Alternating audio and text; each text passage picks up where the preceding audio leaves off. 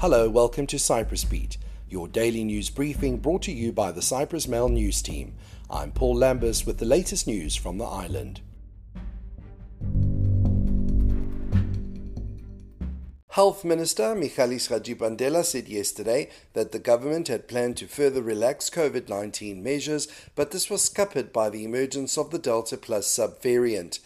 But he added that no additional restrictions would be imposed, saying that the ministry intends to rely primarily on the ongoing mass vaccination drive.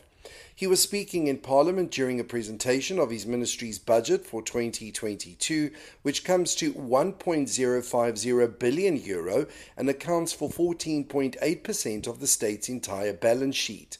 He also said that the European Union is close to changing and maybe even scrapping the colour code criteria for travel. The minister was replying to questions in Parliament over the fact that Cyprus is constantly in the red category, even though it has one of the lowest transmission rates. The colour code system was adopted by the EU in October 2020 in light of the continuing pandemic. The minister was speaking just before the latest virus figures showed a spike in cases to 280. No deaths were reported, but 68 people are in hospital with the virus. In other news, Limassol District Court has ordered a gynecologist to pay compensation to a patient of more than 230,000 euro after the doctor failed to remove a surgical sponge from inside her vagina following a hysterectomy.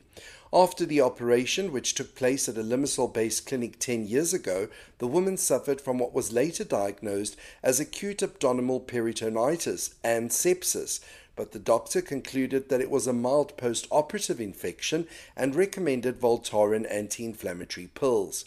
The patient later had to undergo five operations and was hospitalized in intensive care for 21 days. The doctor was found guilty of medical negligence and the court sentenced him to a total compensation of 232,225 euro plus costs. The doctor has filed an appeal. Meanwhile, the government's much heralded bike purchase subsidy scheme got off to a rocky start yesterday when the portal for applications crashed within hours of opening. The reason the ministry said was that so many people tried to apply, many more than expected, and the system could not cope. The ministry did not announce when the public will now be able to submit their applications, which will be examined on a first come, first served basis. The 570,000 euro scheme is part of the 4 million euro Energy and Climate and Sustainable Mobility National Scheme. The subsidy for city, road, and mountain bikes will be up to 200 euro for bicycles of up to 1000 euro. Still on the topic of the environment, Cyprus will today present its climate impact report at the climate conference COP26 currently underway in Glasgow. President Nikos Anastasiadis and his team arrived in Glasgow yesterday, while Agriculture Minister Kostas Kadis will present to the conference the Republic Studies, which focus on the impact of the changing climate in the eastern Mediterranean and Middle East. Cyprus and the region are expected to face some of the most severe consequences from climate change. And finally, officials have expressed alarm at the current rates of violations being recorded by the newly installed traffic cameras, with the traffic department warning that many drivers will end up losing their licenses when fines are imposed in January. Charis Evripidis, assistant to the head of the traffic department, said yesterday that a week after the cameras were installed in central Nicosia, each camera is still recording about 500 violations a day.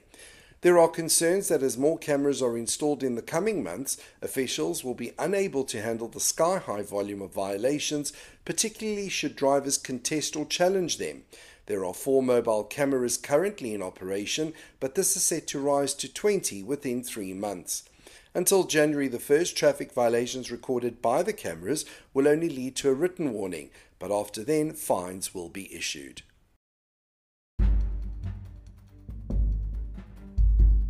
That's all for today. For the latest news, commentary, and analysis, please visit www.cyprus-mail.com.